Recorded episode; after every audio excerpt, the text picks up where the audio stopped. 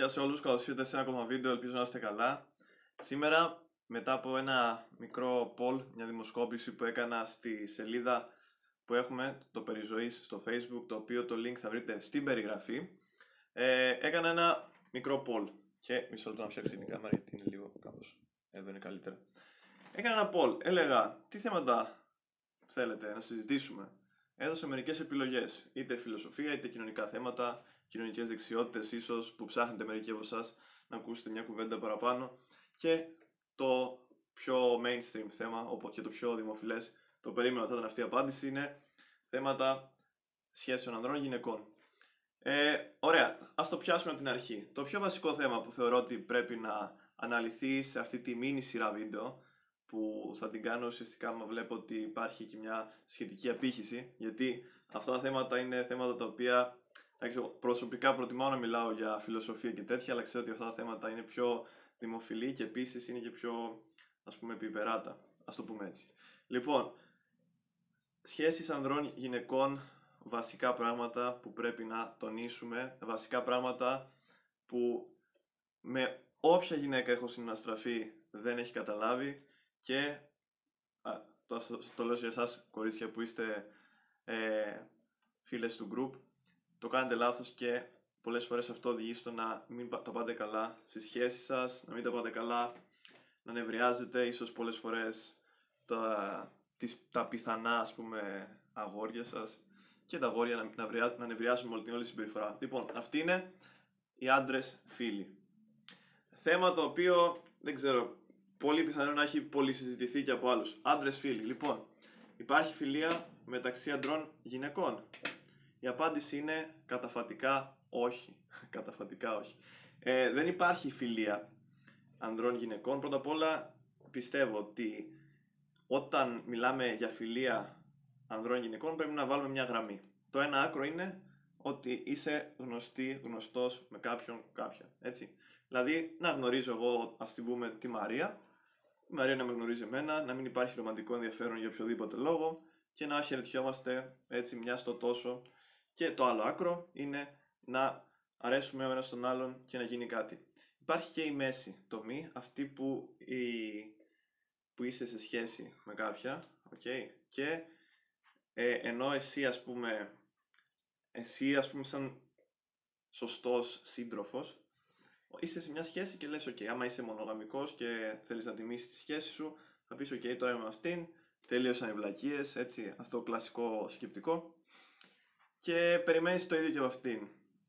Συνήθως και αυτή έτσι είναι. Δηλαδή, συνήθως και η κοπέλα, που ε, υπάρχει μεγάλη πιθανότητα να είναι πιστή και αυτή σε σένα όπως είσαι εσύ σε αυτήν. Ε, υπάρχει όμως ένα θέμα. Τώρα δεν μιλάω για πιστής και τα λοιπά, γιατί αυτά πιστεύω είναι και κομμάτια χαρακτήρα, φύση κτλ. κτλ. Ε, υπάρχει όμως και κάτι που το κάνει το 90% γυναικών και αυτό είναι οι άντρες φίλοι. Που σημαίνει ότι δεν θα έχει καταλάβει ότι είσαι σε σχέση ότι είναι σε σχέση μαζί σου και θα έχει φίλους άντρες. Που εσύ σαν άντρας ξέρεις ότι όποιος παρά είναι φίλος με μια γυναίκα δεν είναι απλά φίλος, δεν θέλει να είναι απλά φίλος και είναι αυτό που έχουμε πει πάρα πολλές φορές και είναι και ο πάρα πολύ συνηθισμένος όρος στο Red Pill, το sniper mentality. Δηλαδή ένας φίλος περιμένει σαν sniper τη στιγμή που εσύ θα κάνεις το πρώτο λάθος στη σχέση, να σε πυροβολήσει, να σε βγάλει εκτός, να σε κακολογήσει και να την πέσει στην πρώην κοπέλα σου. Οπότε θέλω να το σκεφτείτε λίγο καλά αυτό. Εσείς, κορίτσια, ξέρετε πολύ καλά ότι όποιος σας το κάνει αυτό, μέσα σας ξέρετε ότι δεν είναι φίλος. Αλλά για κάποιο λόγο, για κάποιο λόγο, πάντα επιλέγετε να, να το παίζετε ότι είναι φίλος και να συνεχίζετε το αφήγημα αυτής της ουτοπικής φιλίας που έλα μωρέ εντάξει δεν θέλει κάτι ή έλα μωρέ εντάξει Είμαστε απλά φίλοι, κοιτάζεις το καλό μου, εσύ είσαι ο κακοπροαίρετος, ο, ο ελεγκτικός και οτιδήποτε. Κι όμως, κάθε φορά που εσύ μπορεί να χωρίσεις και δεν ξέρω και πόσοι από εσάς το έχετε πάθει αυτό, μπορεί να χωρίσεις ή ακόμα μπορεί να, και να είσαι σε σχέση, μπορεί αυτός ο φίλος να εκδηλώσει τα ρομαντικά αγνά συναισθήματά του για την κοπέλα σου.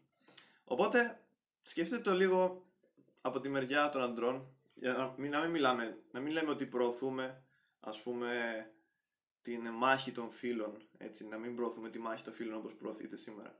Εσάς πώς θα σας φαινόταν αυτό, νούμερο ένα. Το πιο λογικό ερώτημα είναι αυτό. Πώς θα σας φαινόταν αυτό άμα το κάναμε κι εμείς. Επίσης όταν το κάνουμε εμείς, τρελαίνεστε, γίνεστε ιστερικές πολλές φορές και ίσως και με το δίκιο σας, ποιος ξέρει. Αλλά όταν το κάνετε εσείς είναι κάτι φυσιολογικό, κάτι απλό και δεν μπορείτε να βάλετε όρια σε μια σχέση. Και αυτό είναι το θέμα. Μιλάμε πλέον για όρια στη σχέση. Μιλάμε για όρια στις σχέσεις. Έχω εγώ τα όρια μου αβγ, είσαι εσύ τα όρια σου αβγ. Ε, υπάρχει εξ αρχής λοιπόν σε μια σχέση ότι ξέρεις κάτι, εμένα δεν μου αρέσει αυτό και αυτό και αυτό, μην τα κάνεις. Ε, βάζεις κάποιες κόκκινες γραμμές στη σχέση σου. Και δεν ξέρω πόσοι από εσάς το κάνετε, πόσοι από εσάς το πάτε πιο φλού. Δεν λέω ότι κάποιος υπογράφει συμβόλαιο με το που είναι με κάποιον ή που κάνουν σεξ ή οτιδήποτε, υπογράφει συμβόλαιο, θα κάνεις αυτό και αυτό και αυτό. Αλλά μέσω των συμπεριφορών σας μπαίνουν κάποιες κόκκινες γραμμές και κάποια πράγματα τα οποία βάσει σεβασμού προς τον άλλον και εφόσον έχετε επιλέξει να είστε σε σχέση και να μην είστε friends with benefits, έτσι, ε, πρέπει να τα τηρείτε.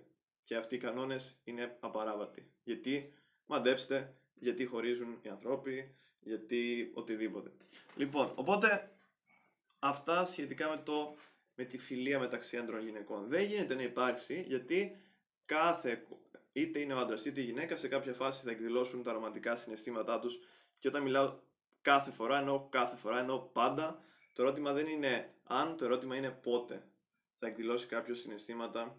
Και επίσης πολλές φορές οι άντρες δεν το κάνουν γιατί ντρέπονται, ε, δεν θέλουν να χαλάσουν τη φιλία, αλλά παράλληλα την χαλάνε συνεχώς κάνοντας, συνεχίζοντας αυτή την κατάσταση, αυτό το θέατρο του παραλόγου.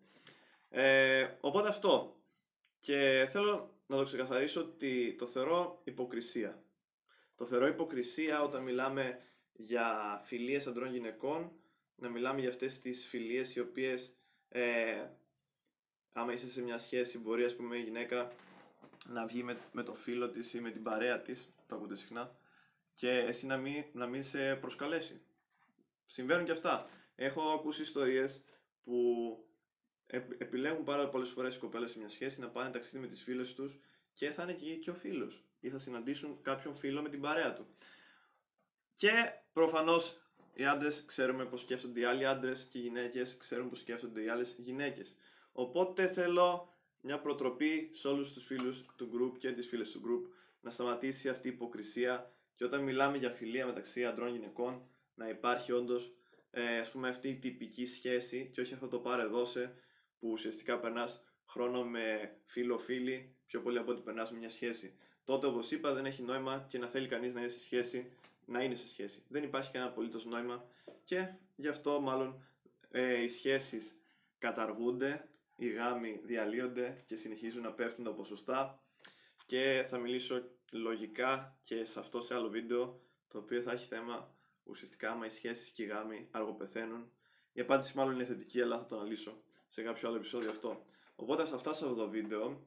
Ε, γράψτε μου τα σχόλιά σας και κυρίως να ακούσω τη γνώμη των γυναικών σε αυτό. Ε, πώς βλέπετε εσείς ας πούμε τη φιλία; Έχω άδικο ή όντως όλα αυτά συμβαίνουν και δεν θέλετε να τα παραδεχτείτε; Και επίσης όσοι άντρες ε, έχετε εμπειρία πάνω στο θέμα και καταλαβαίνετε ακριβώς τι εννοώ, γράψτε και στα σχόλιά σας και πείτε μου πώς σας φάνηκε το βίντεο. Αυτά λοιπόν, like, subscribe, share και μέχρι την επόμενη φορά να είστε όλοι καλά.